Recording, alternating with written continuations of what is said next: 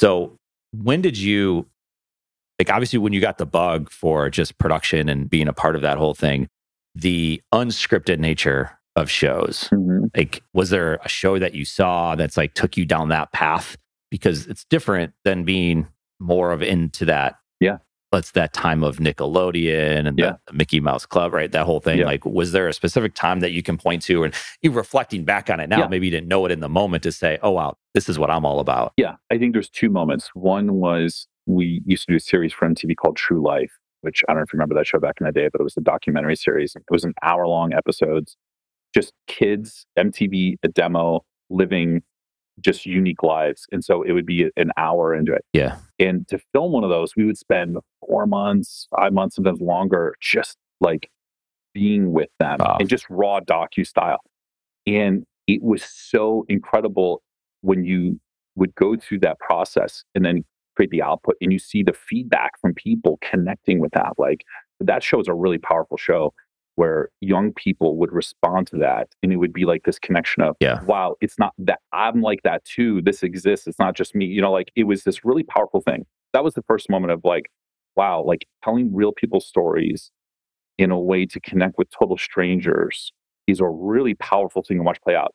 The second moment for me epiphany was doing the hogan knows best show with hulk hogan and his family and that was one of the best times of my career i think doing that show.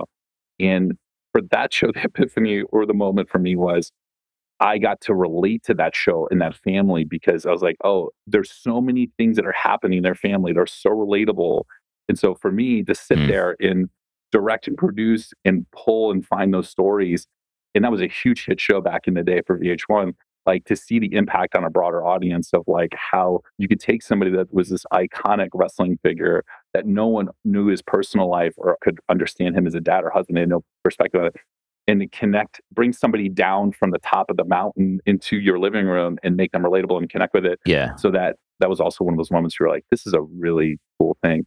And I think the breakthroughs too, that anytime we would tell a story where people had a preconceived notion about a type of person or a specific person or a subculture, and you could flip it on its head and, and viewers would watch it and go, I had no idea. I always thought blank. I never knew blank, right?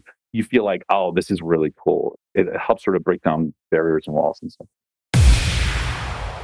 Content Matterz with a Z is our content marketing company that helps entrepreneurs tell their own stories to those who care. And here's the thing we think every entrepreneur that is willing should have their own content platform. And we want to help make that happen, both by working directly with entrepreneurs and by sharing our own stories exploring the craft of content marketing. Content Matterz, one piece of content at a time. Learn more at KazContent.com.